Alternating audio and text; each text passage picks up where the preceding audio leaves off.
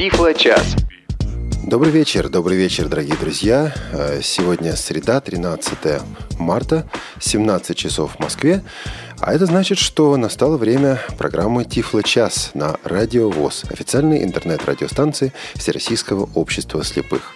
И в этой уютной студии в Москве на улице Кусина собрались ведущие «Тифло-часа». Это Анатолий Попко. Добрый вечер, Анатолий. Добрый вечер. Это Елена Колосенцева. Добрый вечер. Елена. Ну и это Олег Шевкун. Здравствуйте, Олег. Здрасте.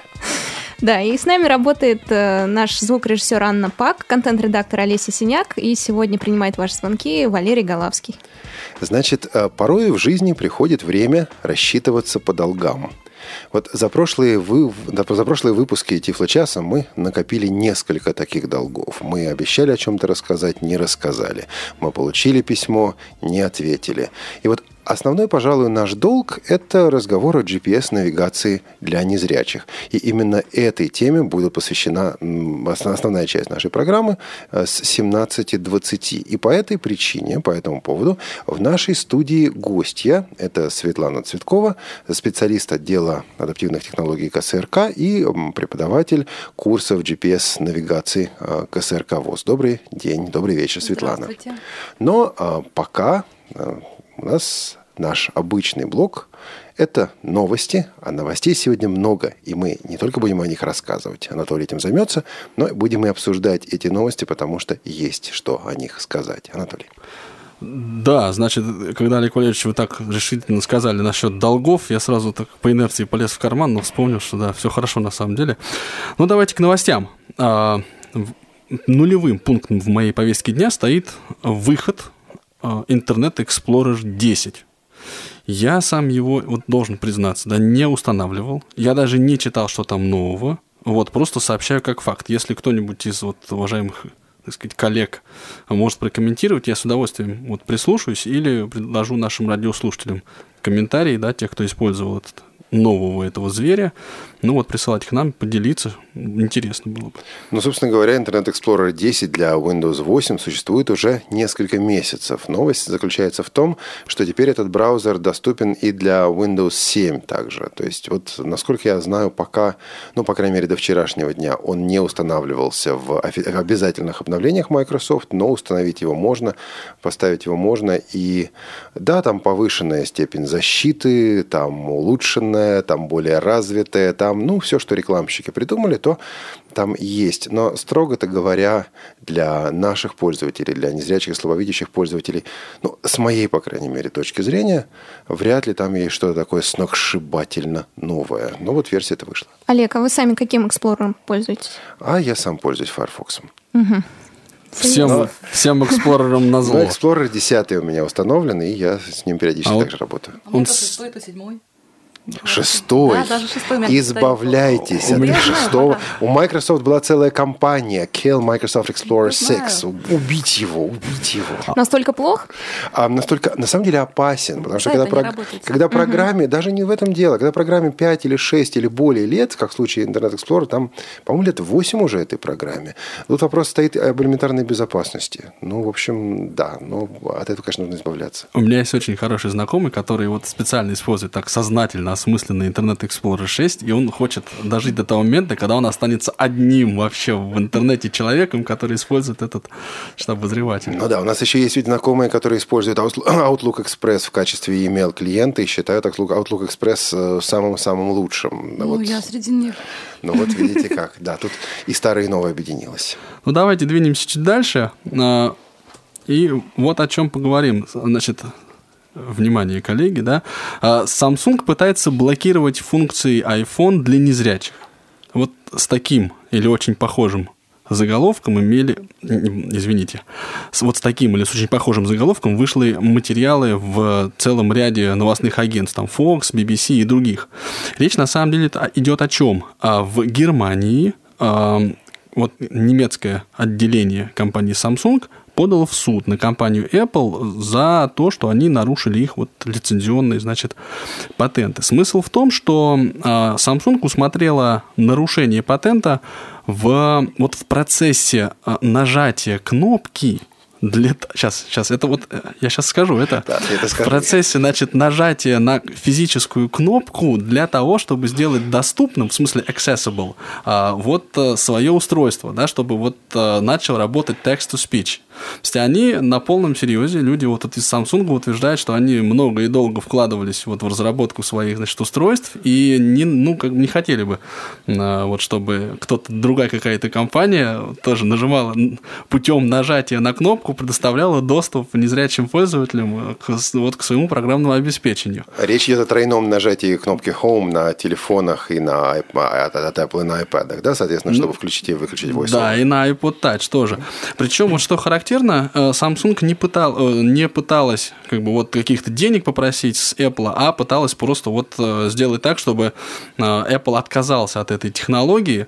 Вот, надо сказать, что дело было решено в пользу Apple, как я понимаю, да, то есть вот это... А, Судья просто отказался рассматривать Да, отказались они рассматривать. Да, да, вот даже так. Его выбросили из суда это дело.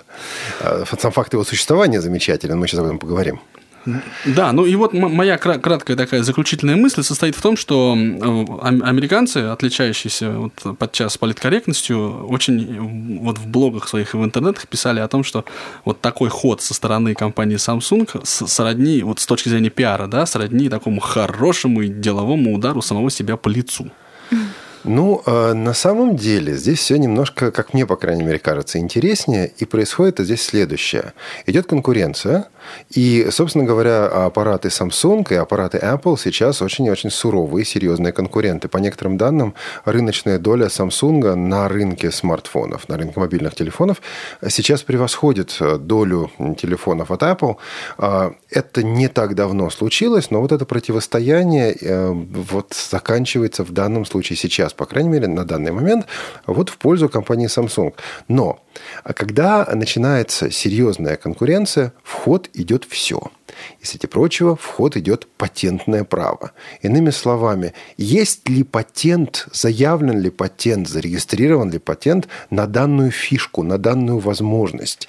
И вот а на самом деле сегодня это одна из серьезнейших проблем. Проблема заключается в том, что патенты заключ... э, вот можно зарегистрировать практически на все, и про- патенты при этом бывают достаточно а, странными и непонятными. Ну вот мы сейчас э, зарегистрируем патент на то, что ведущий Тифло-часа сидит в правом а, углу внутри там, студии, где-то подальше от двери, чтобы никуда не убежал. Причем Вот. надо в метрах все давать. Да, надо в метрах все Сантиметры. обязательно давать. Э, Вот. А, Ну, кстати говоря, мы ведь до сих пор не зарегистрировали название Тифло-час. А это, Елена, это серьезная Зачем ошибка. же вы Да, озвучили? И сейчас это- вот прям, я боюсь, толпы побежали регистрировать. А вот, вот именно это и происходит. Патенты заявляются на все. Некоторое время назад было разбирательство. э, До суда, к счастью, тоже не дошло, но нервов попортило много. Между компаниями Freedom Scientific и GW Micro. Freedom Scientific сделала фишку, которая предполагала, что на э, веб-страницах расставляются закладки, специальные закладки, по которым потом JOS осуществляет навигацию. GW Micro сделала похожую фишку, и Freedom Scientific сказала, что GW Micro нарушает ее патент. В чем патент? А вот в технологии расставления маркеров на странице. Послушайте, а что, просто здравомыслящий человек не может, например, понять, что на нужном месте страницы можно поставить маркет, маркер и потом к нему присоедин- пере- переместиться? Конечно, может, но на это заявлен патент. Вот это на самом деле большой, серьезный, сумасшедший дом. И вот этот сумасшедший дом иногда касается и наших адаптивных технологий.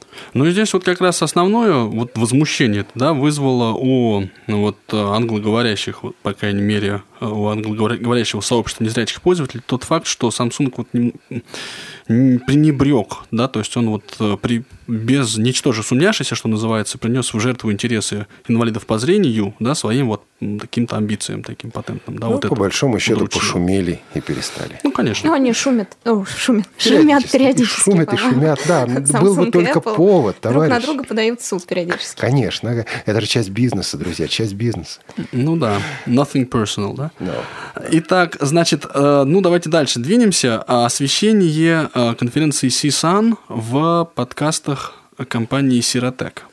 Вот эта тема, которая меня привлекла на этой неделе, надо сказать, что не только Сиротек освещала подкасты, но вышло вот у конкретного Сиротека раз, два, три, четыре, пять отдельных выпусков с интервью непосредственно вот с, э, с участниками этого события, прямо со стендов. Слушать это мне показалось чрезвычайно интересным по целому ряду причин. Во-первых, я э, просто вот, ну, немножко удивился, да, и приятно был удивлен таким а, обилием всевозможных технических средств э, для инвалидов по зрению. Во-вторых, очень было интересно узнавать о разных организациях, которые существуют, вот в частности в США, да, э, которые все обеспокоены тем или иным аспектом э, доступности всяких технических вещей для незрячих. Вот, это, конечно, ну, приятно, да, немножко где-то так хочется спросить, минуточку, а, а где же мы здесь? Вот, вот когда, да, вот я вижу, что вот эта компания западная там создала уже 5 приложений под iOS, и это еще 7 создала, и хочется так, как сказать, а, ну вот мы тоже тут немножечко можем кое-что. Вот, но это у нас впереди пока. Но наиболее интересное, вот на мой субъективный взгляд, интервью, вот из первой, по крайней мере, из первого выпуска, это разговор об Access Note, вы знаете, так вот мы анонсировали, да, по-моему, Олег, в одной И анонсировали, и говорили, и в прошлый раз Ян Блюм ее критиковал, так что, так что эта тема у нас, конечно, да. звучала. Ну вот еще раз подняли этот вопрос, уже теперь с разработчиками, довольно интересно. Вот, есть э, ну, разные технические новинки для слабовидящих, в том числе и там с высоким разрешением, с низким разрешением. Это устройство видеоувеличителей, которые снабжены синтезаторами речи всякими разными. То есть вот там тоже довольно много интервью на этот счет. Меня вот привлекла особенно новость о том, что вот две компании, это Orbit Research и, собственно, American Printing House for the Blind, они объявили о выходе графического калькулятора. Да, это такой серьезный именно э, вот э, графический калькулятор. Сейчас я даже скажу вам, как он называется. Orion T84+. Смысл в том, что это то, что называется scientific calculator, да, то есть инженерный калькулятор. Там можно строить всякие графики, функции задавать, синусы, косинусы, ну, тут вся тригонометрия и много чего еще, как я понял. И меня очень вот порадовало приятно, да, в процессе презентации то, как, эм, ну, собственно, показывали, вот э, как работает этот калькулятор. И там графики описываются звуком, то есть вы задаете функцию, и эм, калькулятор строит график. И вот э, с использованием э, звуковых сигналов разного тона и эффекта панорамирования вы понимаете, вот как этот график, ну, то есть такой это, ну, как этот график выглядит. Причем вплоть до того, что определенным тоном, определенными сигналами подается, ну, можно понять, где там функция пересекает э, вот ноль, да, например. Вот все значения этого графика можно посмотреть. Больше того, можно подключить этот калькулятор к компьютеру и распечатать на брайлевском принтере э, то, как этот график выглядит использовался Tiger. Ну и есть планы по подключению к, э, к этому калькулятору брайлевского дисплея. Ожидается, что вот такой калькулятор появится на американском рынке технических средств реабилитации к 2013-2014 учебному годам. И я предполагаю, я предполагаю, что на российском рынке он также появится, э, может быть, немного позже, но не намного позже, чем на американском рынке. Здесь нужно объяснить, что APH, American Printing House for the Blind, это издательство литературы по Брайлю США, а крупнейший поставщик по госзакупкам, в частности, в систему Департамента образования в Соединенных Штатах Америки. То есть они снабжают школы, они работают со школами. И много лет стоял вот этот вопрос о нормальном э, тригонометрическом калькуляторе, графическом калькуляторе. Существуют программы, например, AGC, Accessible Graphing Calculator компании ViewPlus, но до сих пор не было одного устройства, которое вот эти функции выполняет. Обычному незрячему, который просто сидит дома да, и занимается своими делами, такой прибор не нужен. Но школы, система образования – это очень и очень серьезный клиент, и, в общем, поэтому APH э, этим вопросом серьезно и озаботился. А, вот еще, что мне запало, так сказать, в душу, это, конечно, рассказ о приложении, о GPS-приложении под Android, которое называется Nearby Explorer. Он сейчас уже, насколько я понимаю, доступен в Play Market. И вот две а, возможности я вот так для себя отметил. Во-первых, это возможность направить мобильное устройство в определенную сторону и услышать, какие а, объекты находятся вот в том э, направление, извините за тавтологию, да, в котором вы, собственно, это устройство сориентировали. То есть, причем, что характерно, если вы держите это устройство, там, например, экраном вниз, да, или экраном влево или вправо, то вам сообщаются разные э, ну, объекты. То есть это могут быть в одном случае улицы, в другом случае точки интереса. Да, то есть вот такая вот информация сообщается. А второй момент это состоит в том, что приложение позволяет настроить э, ну, вот уровень информативности, как я это назвал для себя, определил. То есть это то, собственно, какие а, объекты вам э, будут называться, когда вы непосредственно идете с этим, э, ну вот, под, как сказать, под, под управлением этого приложения оно не скажешь ведет. вроде бы, да, оно когда, вас ведет. да, когда оно ведет. Вот, потому что, ну вот, считается, что не все и не всегда может быть нужно и полезно.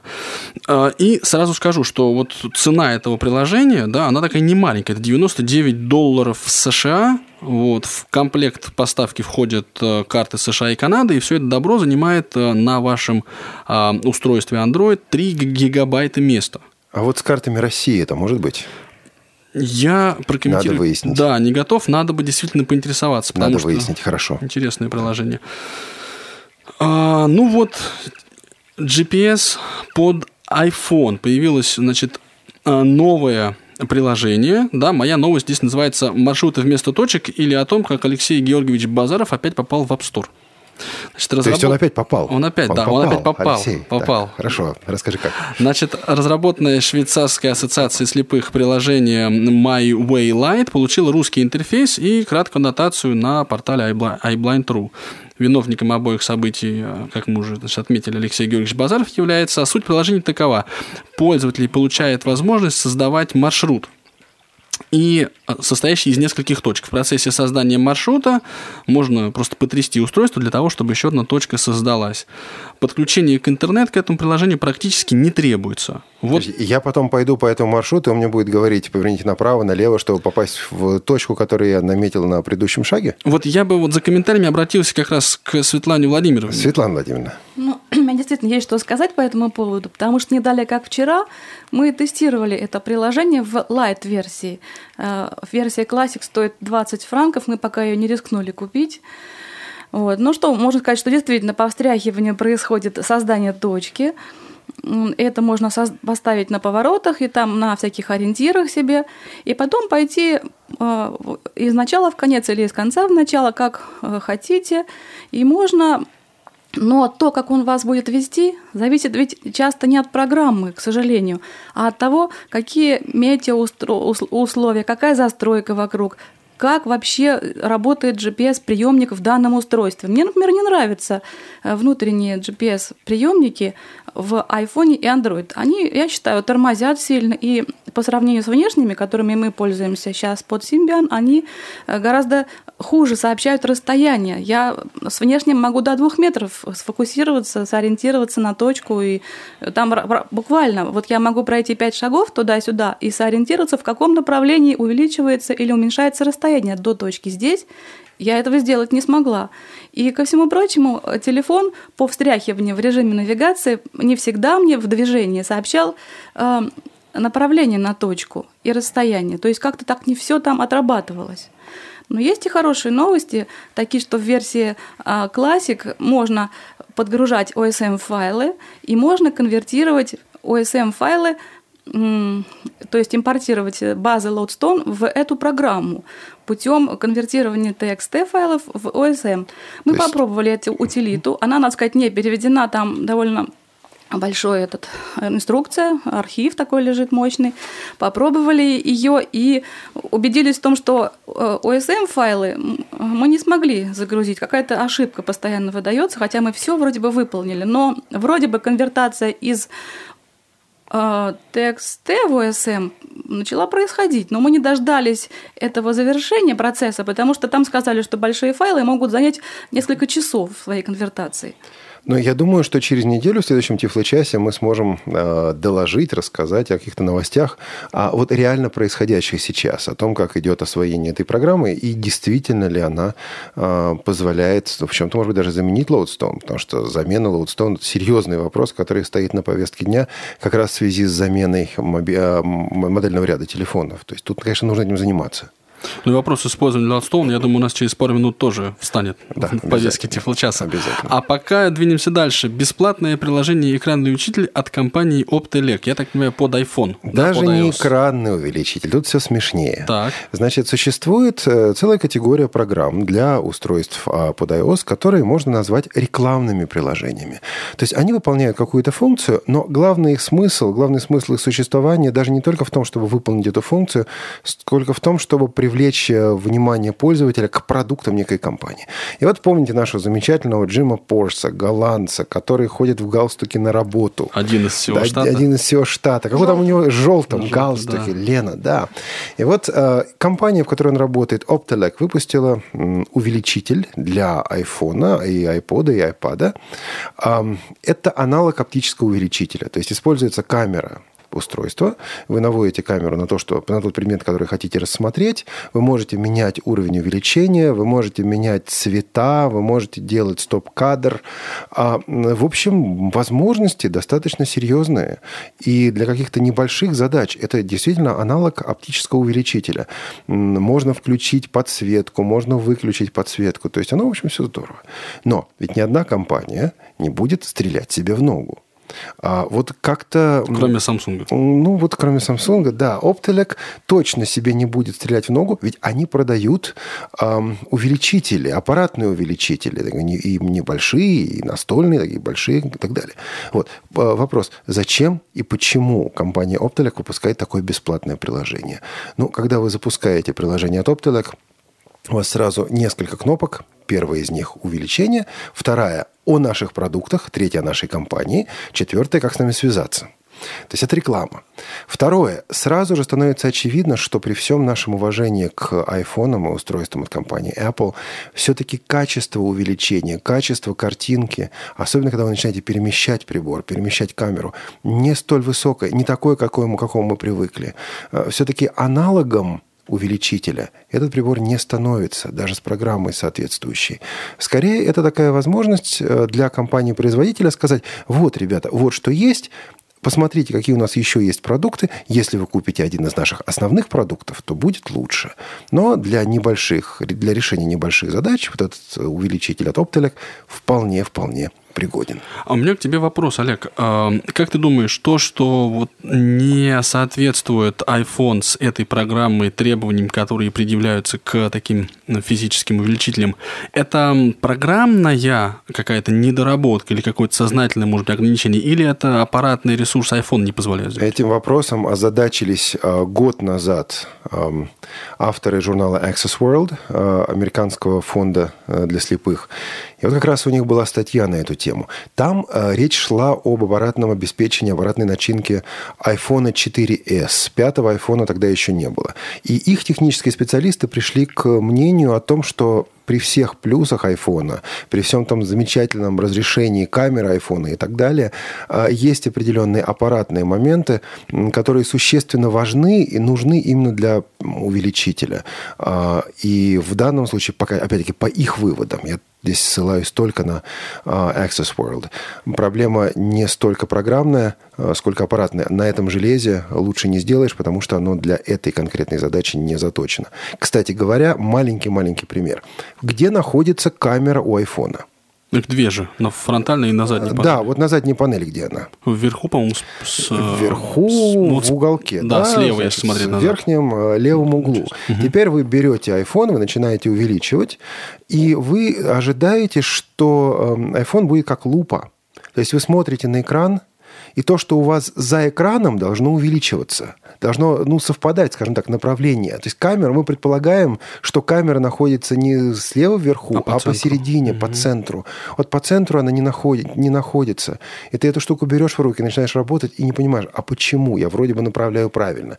Нет, направляем мы неправильно. Вот это одно из тех ограничений, э, которые сразу бросаются в глаза. Вот в последних видеоувеличителях, э, вот о которых я слышал, кстати, на той же вот э, CSUN, да, презентации, рассказывали об устройстве, у которого на задней панели две, не одна, а две камеры по вот разным сторонам.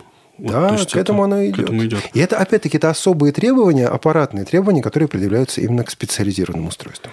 Ну, еще одну программу, которую бы я хотел сейчас вспомнить. Дело в том, что она ну, вот в последнее время именно стала популярна среди русскоязычного сообщества незрячих пользователей i-устройств. Речь идет о программе TapTapC. И смысл этого приложения в том, что вы можете, будучи незрячим пользователем, сделать фотографию объекта, который находится вот впереди вас, значит, и эта фотография, она отправляется на сервер, там а, анализируется, не, надо сказать, не без участия человека, и вам приходит ответ, что, собственно, перед вами находится. Вроде как считается, что это очень ну, такое вот полезное приложение для незрячих. Сейчас оно вот популярно.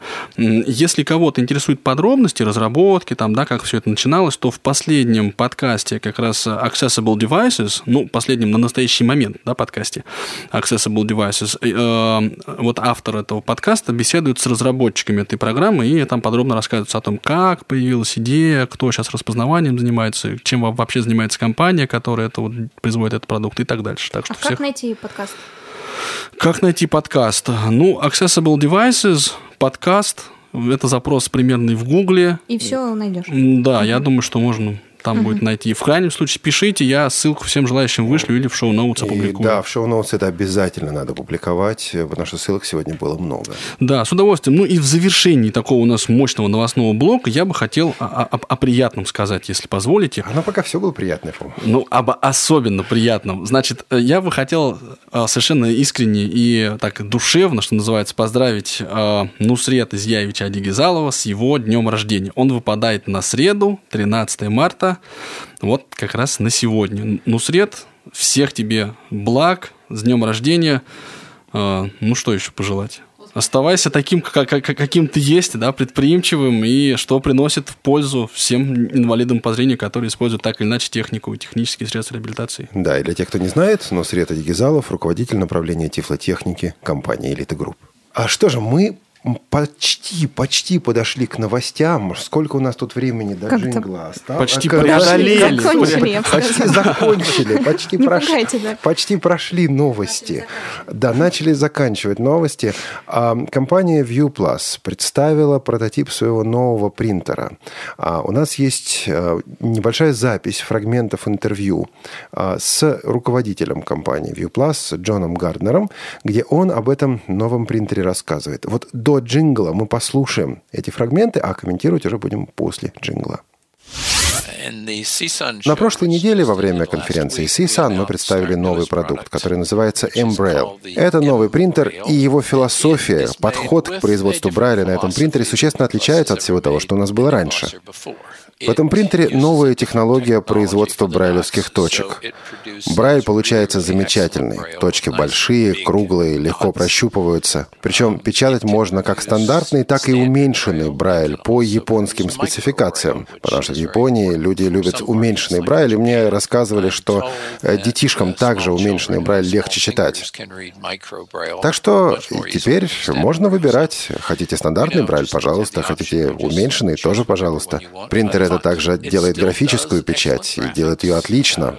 На ощупь она, конечно, отличается от того, к чему мы привыкли в более ранних принтерах View Plus, но без графики мы не можем. Это основное для нашей компании, поэтому и этот новый принтер также печатает графику. Принтер Embrail весит чуть более двух килограмм. В комплект входит футляр, такой легкий, но при этом твердый футляр. Принтер кладешь футляр, вешаешь на плечо, на ремешок и пошел и понес его. Так что это действительно переносной принтер. Это самый легкий принтер на рынке. Скорость печати 20 знаков в секунду. Печатать можно на одинарных листах А4 или на листах с перфорацией. Я не знаю, насколько толстая может быть эта бумага, но я знаю, что даже на пластике люди пытались печатать, и все получается, печать получается хорошая. Принтер действительно замечательного качества. Собственно говоря, наша компания и известна качеством наших принтеров. Поддерживаются все наши программные продукты, наши драйверы, транслятор, Tiger Software Suite. То есть все, к чему вы привыкли в принтерах Tiger. И должен также сказать, что этот принтер в два раза дешевле самых недорогих брайлевских принтеров, которые были у нас раньше. И, насколько я знаю, это самый недорогой брайлевский принтер на рынке сегодня. И вот тут мне стало интересно. Представляете, брайлевский принтер для личного использования массой чуть более двух килограмм. Представляете, пришел на занятие в школу, в учебную аудиторию с собственным принтером. Неужели все это теперь возможно? Джон Гарднер. По своей сути, по своей природе, брайлевские принтеры штука шумная. Конечно, наши работают существенно тише, чем остальные, но все-таки они шумные. В учебной аудитории, в классе, где много народу, вряд ли стоит запускать такой принтер и долго его использовать. Но можно же поставить куда-нибудь в уголок, чтобы никому не мешать, и тогда, наверное, можно его использовать так. Дорогие друзья! Гостеприимный город Пермь 14-16 марта 2013 года вновь принимает академический фестиваль «Гармония». Незрячие исполнители продемонстрируют свое мастерство в пяти номинациях – солисты-вокалисты, вокальные ансамбли малых форм, дуэты и трио, вокальные ансамбли от 4 до 8 человек, солисты-инструменталисты и инструментальные ансамбли, количество участников от 2 до 10 человек. Фестиваль вызвал большой интерес. Пожелаем участникам состязания удачи, творческих открытий и незабываемых дружеских встреч. Тифло час. Все средства связи включены. Мы слушаем вас. Студия Радио ВОЗ снова с вами. У микрофонов Елена Класенцева, Олег Шевкун, Анатолий Попко и наш гость Светлана Цветкова. Обсуждаем GPS-навигацию. Друзья, если у вас есть вопросы какие-то, то звоните нам по телефону 8499-943-3601 и по скайпу radio.voz. Значит, GPS-навигаторы сегодня есть повсюду. И с этой технологией знакомы все. Но давайте уточним. GPS-навигация для незрячих. И вот просто в плане определения терминов. Вопрос у меня и к Светлане, и к Анатолию. А какие качества отличают GPS-навигатор именно для незрячих? Что в таком устройстве или в таком программном решении должно быть? И что там очень желательно видеть. Потому что если мы будем говорить просто о том, что вот есть такая-то программа, есть такая-то, у нас не будет системы. Давайте сначала поймем, чего же мы от такого устройства ожидаем. Ну, просто вот качество, требования, возможности и так далее. Хотите, я начну, а потом вы будете добавлять, да? Значит, специфика навигации для незрячих все-таки что это? Ну, прежде всего, я считаю, это пешеходный ее вариант, правильно? Ну, разумеется. Согласны, да? При этом, значит, нам нужна получить, надо максимальную точность при низкой скорости. Это уже проблема. Проблема всех э, GPS-приемников выдать хорошую точность при низкой скорости. Причем, когда мы говорим о точности, я на самом деле вспоминаю свои, свои разговоры с одним из разработчиков, который мне сказал, ну а что, если мы слепого приведем к объекту, и объект от него находится всего на расстоянии 10 метров, он что, этот объект не увидит? Ну вот об этом тоже. Вот люди говорят про погрешность, о том, что она такая большая, 15 метров. На что мы всегда говорим, ребята, ведь скажите, спросить вам легче, где это находится, с 15 метров или с 200, 300 или 500 метров? Ну, вам быстрее есть... ответит, в каком случае? Свет, но и тут есть такая психологическая вещь. Если я стою рядом с неким объектом и говорю, скажите просто, а где здесь вот тот и тот? Мне да вон он Красная там, площадь. Да, ничего страшного, но в конце концов это только у нас люди не понимают, что я не вижу. А в основном, как я вот сталкиваюсь с людьми в других странах, как-то не вызывает вопросов. Светлана, но мне иногда приходится слышать людей, говорить с людьми, которые хотят, чтобы у них погрешность была 2-3 метра. Это реально? Сантиметра. Вы знаете, вот я просто по Лоустону скажу, что там даже вот сейчас специально погрешность есть, которая ухудшает точность. Почему? Потому что человек не успевает получать сигналы приближения и достижения при такой точности. А это тоже важно. То есть, в общем, 10 метров это не так плохо. Я считаю, что да. Ну это... и вот о специфике, да, продолжу я. Можно я буквально три копейки вставлю? Мне кажется, вот основная специфика должна быть в том, чтобы разработчики, которые вот создают программное обеспечение, не увлекались как бы самоиграйками, да, то есть они создавали не из своего вот представления о нас, незрячих, да, а вот непосредственно как бы опирались на то, на те реальные потребности, которые у нас есть. То есть замечательный принцип. Ничего для нас без нас. Вот я хочу сказать о том, что программисты стремятся к, к вот, воспроизводству карты на дисплее. Они считают, что если я буду общупывать карту, мне это что-то даст. Вот реально мне. Я, может быть, страдаю географическим кретинизмом или каким-то геометрическим, как многие, но мне это мало что дает. Дает мне в основном как раз вот лолстоновская штука поиск в области. Если я нажимаю, получаю точки впереди, список, точки слева или там на северо-западе. Мне так, например, лучше. А общупывать карту э, мне неинтересно. Хорошо, пешеходный режим, медленная скорость, что-то еще? Так, да, я считаю, ну, мне кажется, может быть, вы согласитесь со мной, что нам не подходит вот эта вот а, система голосовых оповещений, вот этих советов, резко развернитесь, плавно повернитесь, там, сделайте реверанс, вот это все нам совершенно не нужно. Мне достаточно, чтобы мне сказали, что эта точка, мне нужная, находится на 9 часов, там 300 метров, то есть по циферблату и по метражу.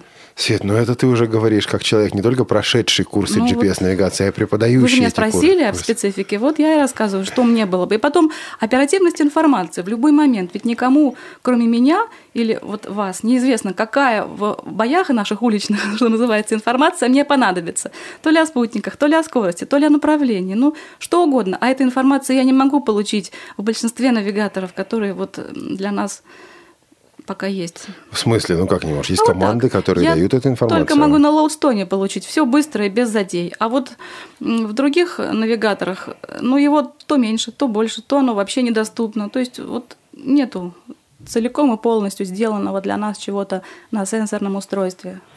Я бы, вот знаете, как сказал, что вот э, это мы немножко уже отвечаем на вопрос, что такое Loadstone, да, а, что на сегодняшний день это такое комплексное решение, которое оно полноценное, полновесное, и это то, та как бы вот тот предел, к которому ни одно из решений на сенсорных устройствах пока еще не подошло. Ну, нас Значит, никто не спрашивает, опять же, вот, а мы посоветовали, Значит, Если нас слушают уважаемые разработчики, вот сидит Светлана Цветкова, спросите ее, пожалуйста. пожалуйста. Ну, мы пришлем разработчикам ссылку на этот подкаст, это без проблем. Но я хочу здесь выступить, как э, используя английское выражение, адвокат дьявола. Значит, Loadstone – это программа, которая написана для Symbian, для умирающей платформы, а, ну, или так, пытающейся умереть, а, или пытающейся выжить, как хотите. Loadstone Stone – это программа, которая требует серьезного вмешательства пользователя, то есть карт, карты нужно где-то искать, карты нужно закачивать, все это нужно делать самому. Неужели это удобно? Ну, при определенной сноровке, тем более сейчас не стоит проблема картографической информации, за 2-3 года очень вырос ОСМ, и нашлись другие средства получения. А что толку, что мы видим карту на любом из сенсорных навигаторов? Что нам это дает? Ну, Красиво. вот она есть. Красиво. Нет, я все-таки вот здесь вот выскажу свое пользовательское мнение. Мне лично гораздо удобнее там заплатить 5 рублей за интернет в сутки и не заморачиваться с загрузкой карт. Вот именно с пользовательской точки зрения, чем ну вот как-то там осваивать вот эти вот конвертеры, Согласна. еще что-то. Я прямо. Но нет побаивалась. просто конвертеров онлайн, вот, к сожалению, вот таких. Хотя можно было бы сделать, но вот не делают разработчики Loadstone. Видимо, уже тоже положили, поставили крест на этом на всем, точку, я не знаю. Кстати, а вы связаны как-то с самим проектом, с людьми, которые стоят, скажем, у руля этого проекта? Вы можете Мы говорить его... о том, что они вообще есть у них какие-то движения вперед? Переводили его на сайте, вот, потом общались, тестировали версии, а сейчас скомпилировали тестировали мы версии Loadstone, там сделан компас, э, сделано, ну, что-то еще сделано, я уже не помню, но там косяк есть серьезный, там не видно почему-то с Mobile Speak а пунктов, когда ты загружаешь, не читает по-русски. И мы вот не знаем, стоит ли писать об этом, потому что ничего не происходит. Тестерской рассылки нет никакой. Угу. То есть проект на самом деле ну, не в активной фазе, скажем да. так. А, скажите, а вот такие требования, как, э, допустим, возможность узнать, что у меня вокруг, какие у меня точки интереса вокруг, а, одним касанием или одной командой узнать, э, не знаю, ближайшую улицу и дом, где я нахожусь. Это все серьезно, это все желает, или все желательно, или это обязательно, или это как? Потому mm-hmm. что мы сейчас говорили о требованиях, вот этого ничего пока не прозвучало. Конечно, желательно. И есть кое-что сделано, реализовано на Loadstone. Можно список, я говорю, точек в области получить или просто вокруг по одной, где ты хочешь по одну точку. Что у меня впереди? Я нажала на джойстик, получаю. Или список целый. Или я просто ввела в поиске собаку и получила все перекрестки ближайшие. Собака – это знак, да, знак собака. собака, да. Э, вы не пишете слово собака, это знак собачки. Нет, знак угу. И по слову «эд», по знаку «эд» да. у вас получается… Все перекрестки. Значит, пока мы приходим к тому, что навигация, GPS-навигация для незрячих – это штука достаточно специфичная. И идея о том, что вот нужно просто взять какой-то навигатор и наложить на него речевые подсказки, эта идея, какое-то право на существование она, конечно, имеет, но далеко не всегда она срабатывает. То есть, Я бы... Вопрос об интеграции или изоляции все-таки вот идет при создании навигатора для незрячих. Вот хотелось бы интеграцию какую-то в какую-то программу, но вот нет пока результатов хороших. Как бы ни стал вопрос об изолированном автономном устройстве специально для незрячих. Так он не только что встал, он уже фактически решен. А, ну как он решен? Мы сейчас к этому подойдем. Давайте начнем действительно с интеграции в другие программы, в общие программы, потому что я э, зашел тут в Apple Store на iPhone и просто посмотрел, сколько тут GPS-навигаторов. Значит, друзья дорогие, их, во-первых, много. Большинство из них платные. Чтобы купить и попробовать все, не хватит никакой зарплаты. То есть вот э, тема эта действительно востребованная. А что же происходит, когда незрячий человек или слабовидящий человек пытается всем этим добром воспользоваться? Происходит то, что написано масса приложений, одно из них компас, другое Around Me, где я.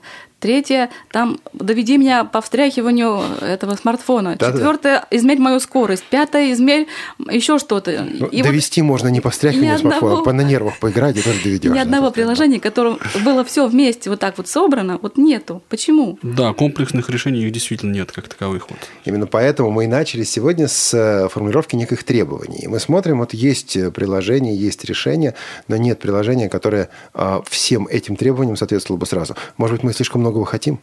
Вот я как раз хотел такую мысль озвучить, что есть все-таки разные пользователи, на мой взгляд. Есть очень требовательные к GPS-навигации пользователи, а есть не очень требовательные или даже совсем не требовательные. Вот я к себе как раз к последним причисляю. Мне нужно просто знать, где у меня Ты скажи, ты скажи, быть. что тебе надо, что тебе надо. Вот конкретно твой список, Анатолий. Значит, конкретно мой. Я вот еду на маршрутке, и мне надо выйти на свои остановки. Вот, например, да, мне надо пройти по маршруту, там, знать, где я нахожусь, плюс-минус сориентироваться там вот так по мелочи. Светлана, это реализуемо? Ну, в, Loadstone, конечно, а в других программах, да, в Ariadne, конечно, я думаю, ре, реализуемо. А в каких-то лоудстоновских приложениях, ну, это надо приспосабливаться. Ко всему надо вот приспосабливаться, никак иначе не скажешь. Ничего вот такого оптимального нет. Анатолий, ты для себя какой-то способ нашел э, да, на айфоне, на андроиде? Я на самом деле, вот я еще о чем хочу сказать, что приложение, когда мы говорим про GPS, ну вот приложение, да, по GPS-навигации, мы держим в голове, что есть на самом деле приложения, которые обладают большим, а, ну, доступом, да, к справочной информации. Вот типа там Around Me той же. Там очень много информации о тех э, точках интереса, о местах, о бизнесах, там, которые вокруг меня находятся. Это не совсем GPS-навигация, да. Вот. А я для себя использую вот э, Around Me, она у меня установлена, я ее иногда раз где-то в 2-3 месяца запускаю. Значит, Ariadne GPS, который я запускаю где-то раз в день, в два. А карты, вот родные айфоновские карты, они доступны, они вот с шестой версии довольно неплохо работают. Ну, я их запускаю где-то раз в месяц, полтора. Но э, скажи, Анатолий, вот если бы у тебя была возможность вместо нескольких приложений использовать одно, которое делало бы все, оно бы тебя интересовало или все-таки ну, для тебя это не столь важно? Ты можешь использовать несколько приложений, у каждого из которых есть некий заточенный функционал. Да, Вообще... еще мне интересен такой вопрос. Как э, долго вы приходили, что вот эти приложения вам нужны? Ну, я-то просто исходил из своих потребностей личных. Угу. Вот мне надо выходить на нужные остановки. Ну, какое продолжение? Да, вот Ариадна, она угу. с этим справляется, да, почитал, послушал. Ну да, а надо построить Если маршрут, бы... уже не справляется, правильно? Да, да. да У нас есть звонок от слушателя, я только не понял, скайп или телефон? Сергей Шаров. По наш, скайпу наш Сергей Шаров, э, бывший участник, не бывший, наверное, да, он, выпускник. Он к нам приедет в апреле. Он к нам приедет в апреле. Сергей, добрый день. Здравствуйте. Но я, наверное, думаю, что меня сегодня не подпустят микрофон. Оказывается, еще подпускает. Еще подпускают, Сергей. Все нормально. у меня, в общем, такая есть информация, конечно, она мало касается нас, незрячих, но меня эта информация очень заинтересовала. Дело в том, что сегодня я слушал новости по Первому каналу. Оказывается, в Новосибирской области запустили очень интересный проект по ГЛОНАССу, что на федеральных трассах уже а, показывают устройство в состоянии дорог федеральных, о том, что насколько там а, степень обледенения, насколько насыпано солевой э, соли, значит, там по норме по степени, но много это или мало, и где находится машина, то есть с определенным грузом там, с водителем, и требуется ли ему помощи, или он сам справится, если он там поломался, или что-то снижен занос какой-нибудь там попал и так далее. А вот я хотел бы узнать, а что по поводу ГЛОНАССа происходит в сфере вот, нашей специфики? Можно я Да, скажу? Светлана, конечно. Спасибо, Спасибо. Сергей. А, Спасибо, Сергей. Удивительная ситуация. Проект «Социальный ГЛОНАСС» в каком-то сейчас таком, я считаю, непонятном состоянии. Вот нам не дали, как недавно вот предложили из Центра социального а, попользоваться браслетами, и как бы вроде под эгидой ГЛОНАСС, тревожными браслетами. Но когда я про него почитала, это канадский браслет, там ГЛОНАСС модулей в помине нет, это GPS-браслет. Вот. Ну, а что касается вот всего этого, то, что Сереж спрашивал, во всех регионах, во многих, во всяком случае, кроме как в Москве, я не знаю почему, есть такие приложения, типа автобус 55, это там, по-моему, для Омска. То есть человек, вот у нас незрячий, Вика Яшкова, берет мобильное приложение, идет со смартфоном, и он- она на остановке узнает, где находится по отношению к ней тот или иной автобус. Вот, вот я такой хочу. Вот, пожалуйста, Москве вот пометьте. такого, Вот я нет? такой хочу. Есть электрички, великолепное приложение. Я хочу такое вот про автобусы, про... Ну, вот возможность для КСРК, КСРК ВОЗ э, проявить инициативу, Я выйти в понял, соответствующие да. структуры, Спасибо, то ли займитесь на досуге. If you want something done, do it yourself. Э, Да, хочешь, чтобы сделай, бери, сделали, бери и делай. Если у кого-то какая-то информация есть, я рада ошибиться. Да. А, Да. У нас есть интересный собеседник, э, человек, который использует несколько а, приложений для а, навигации, причем приложений, которые далеко не всякий из нас просто пойдет и купит, такие как, например, Навигон. Это Павел Обиух. Мы сейчас попытаемся взять в эфир. Павел, вы нас слышите? Да, Олег, приветствую. А, Павел, добрый день. Со мной тоже поздоровайся, пожалуйста. Да, я поздороваюсь со И вот еще Света, тут Да. еще девушки. Да. Света, здравствуй, и Анатолий, здравствуй, Елена, здравствуй, всем, всем, всем Какой вежливый. Так вот, а, значит, ам, Павел, а, мы тут говорили о том, что приложений много, у каждого из них есть свой функционал. А Среди наиболее популярных это Ариадна и а, Навигон. Вот э, с Навигоном проблема в том, что он дорого стоит. У меня большая просьба. Расскажите, пожалуйста, нашим слушателям о том, вот что же это за штука такая Навигон и как в вашем а, арсенале сочетаются Навигон, Ариадна и сейчас еще новое приложение MyWay, о котором мы сегодня уже говорили. Да, ну, My Way Light, к сожалению, пока еще не было у меня возможности прям его так хорошо оттестить, поэтому оно пока что не сочетается никак. Что касается Навигона и Ариадны, которые сегодня уже упоминали, то а, Навигон очень хорошая программа, а, которая позволяет находить маршрут, если вы идете в какое-то место в первый раз. А, Потому что, а, во-первых, у нее есть своя карта, то есть в отличие от множества а, приложений на iOS, а, Навигон, ему не нужно постоянно подгружать карту из интернета. У него есть своя карта, тебе не придется платить 5 рублей в день за интернет. Анатолий. Ну, я лучше 5 рублей буду платить, чем 90 Интернет баксов. в основном безлимитный, поэтому это, в общем, большая проблема. Тут большая проблема в том, что а, у нас между регионами, к сожалению, пока не всегда хорошо он ловит. Вот я, допустим, там пользуюсь рядный, когда еду там куда-нибудь. Не всегда можно просто подгрузиться. А, у него есть своя карта, а, довольно подробная, довольно хорошая карта, на которой можно найти, ну, практически, в общем, любое место, если ввести адрес.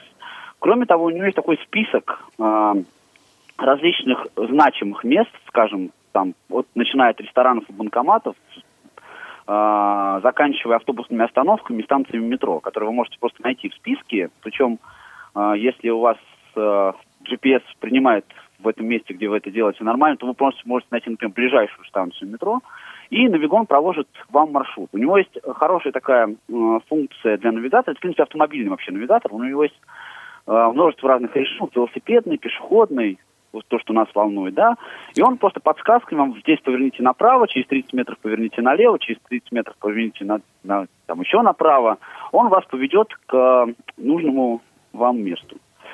А, еще у него один существенный плюс, то, что это единственный навигатор пока на iOS, который может работать в фоновом режиме. То есть вы можете запустить э, навигацию, да, найдя нужный вам адрес, нажать кнопку Home, заблокировать экран, положить iPhone в карман и просто слушать подсказки. Э, причем, э, если, я знаю просто, есть любители, да, вы можете и музыку слушать в это время, в общем, не вопрос. Павел, а батарейки он сажает сильно? он сажает сильно, да, батарею, как, как и карты. А, если пользоваться стандартными картами, у них тоже есть подсказки, как вы, наверное, знаете, да, которые voice-over осуществляются. А, ну, знаете, за час использования Навигона, я думаю, процентов на 30 ваш аккумулятор сядет. На 30? Да, я думаю так. Но это общая вещь, потому что работает GPS-модуль, соответственно, да. Да, и... да это, это, к сожалению, так. Ну, вы знаете, вот Ариадна не так сильно сажает батарейку, она по, сажает поменьше, так хорошо поменьше она сажает. Ну, вот я, например, мне навигоном нужно пользоваться, вот я им пользуюсь реально только когда мне нужен новый маршрут. Вот, вот я в это место я иду в первый раз. Вот тогда я могу использовать навигон. А, кроме того, он очень хорошо работает в связке с, с Ариадной. Вот я пробовал несколько раз, когда а, вы под, он подсказывает вам, поверните направо, поверните налево, да, а при помощи Ариад, Ариадны вы просто следите, а, где вы находитесь относительно нужной вам точки по а, навигации по часам. То есть, то есть Ариадна дает навигацию по часам? Да, то, Ариадна что дает навигацию просила. по часам, то есть она там говорит в 300 метров на 12 часов, 200 метров на 9 часов и как, как, как это делает Лоудстон? Тот самый случай, когда нужно два-три приложения одновременно. А, да. Ну, и, в общем... И они сосуществуют. Вы можете одновременно, одновременно запустить несколько GPS-приложений, они не конфликтуют. Да, еще, еще раз, да, вот мне просто вот навигон, вот он мне так вот, чтобы пойти домой, он мне не нужен. Угу. Потому что, ну, я знаю маршрут домой, да, вот когда мне только нужно что-то что найти. У него есть у него есть один очень существенный минус, про который, мне кажется, а, необходимо сказать. Мы с вами, Олег, сегодня об этом уже говорили вот до эфира.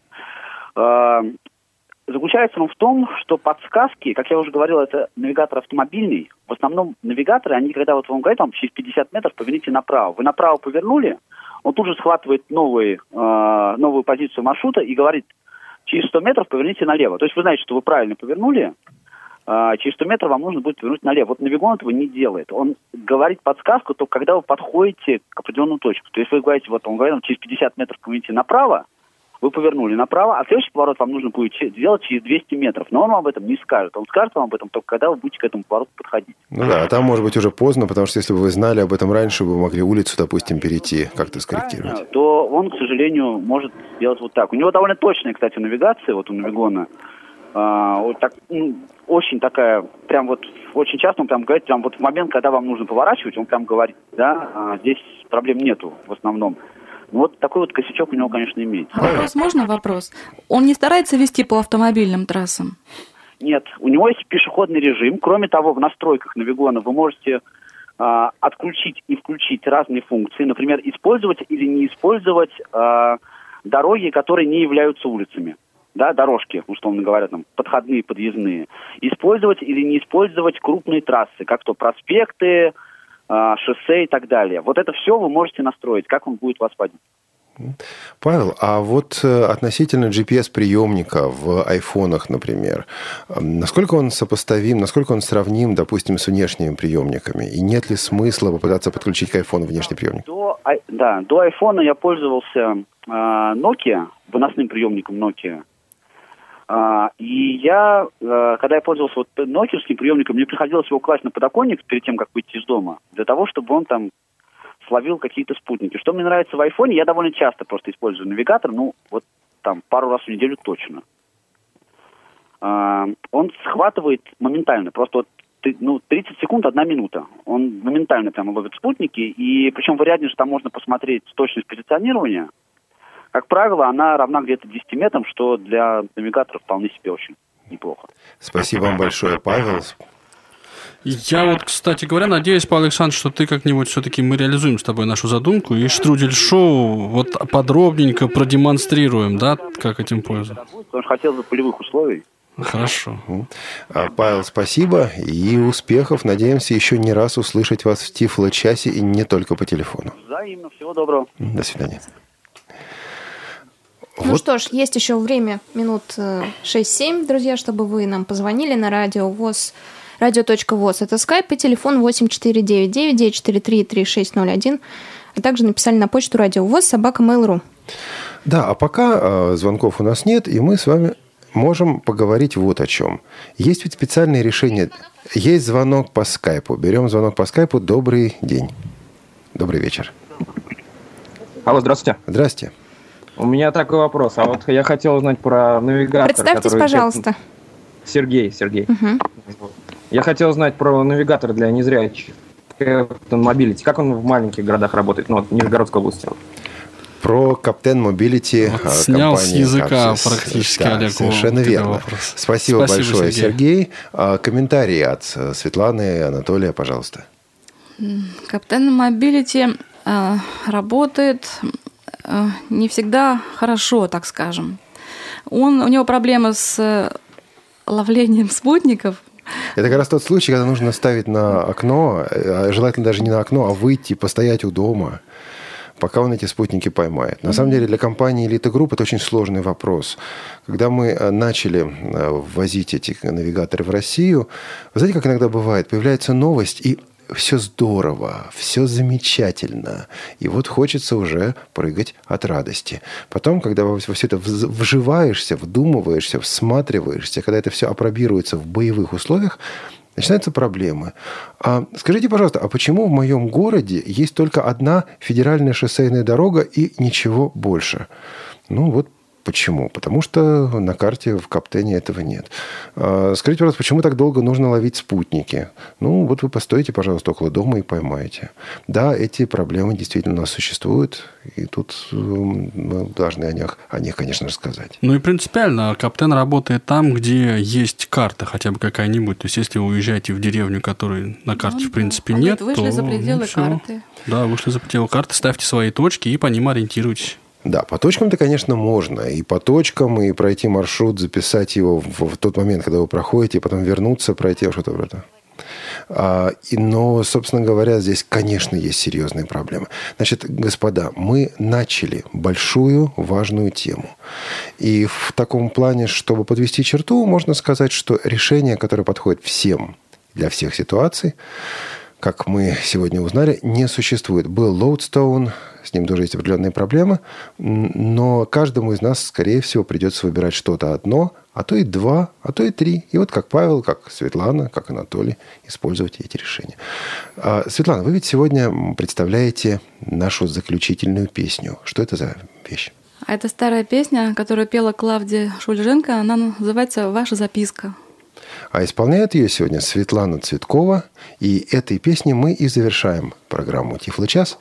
Радио ВОЗ, официальной радиостанции, а, официальной интернет-радиостанции Всероссийского общества слепых. И с вами прощаются Анатолий Попко, Всем пока. Елена Колосенцева, До свидания. Светлана Цветкова Всего доброго. и Олег Шевкун. До свидания.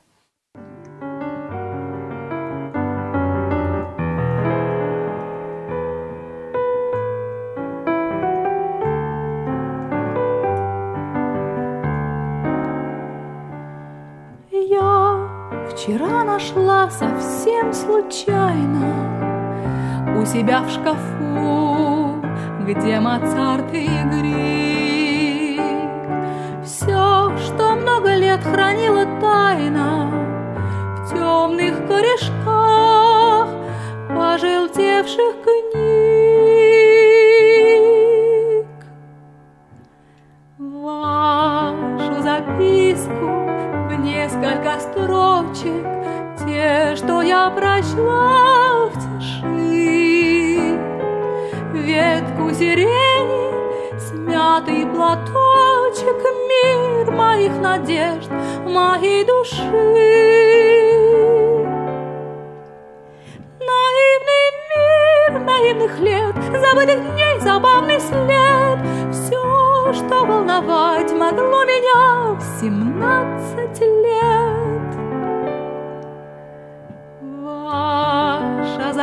записка в несколько строчек, где вы, мой далекий друг, теперь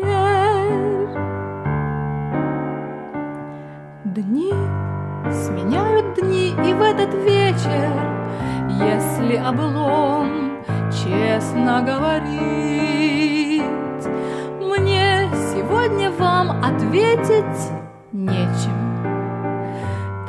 Зачем в душе и в шкафу хранить?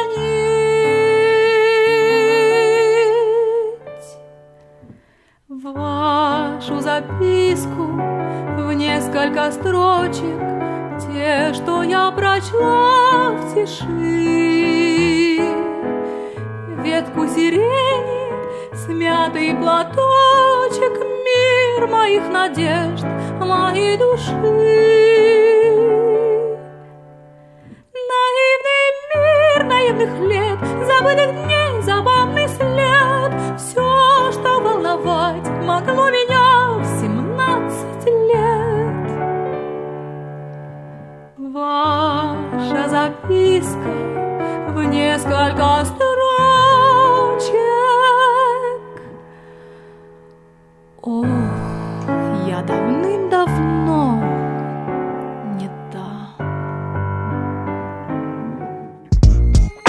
Тифло час. Слушайте нас ровно через неделю.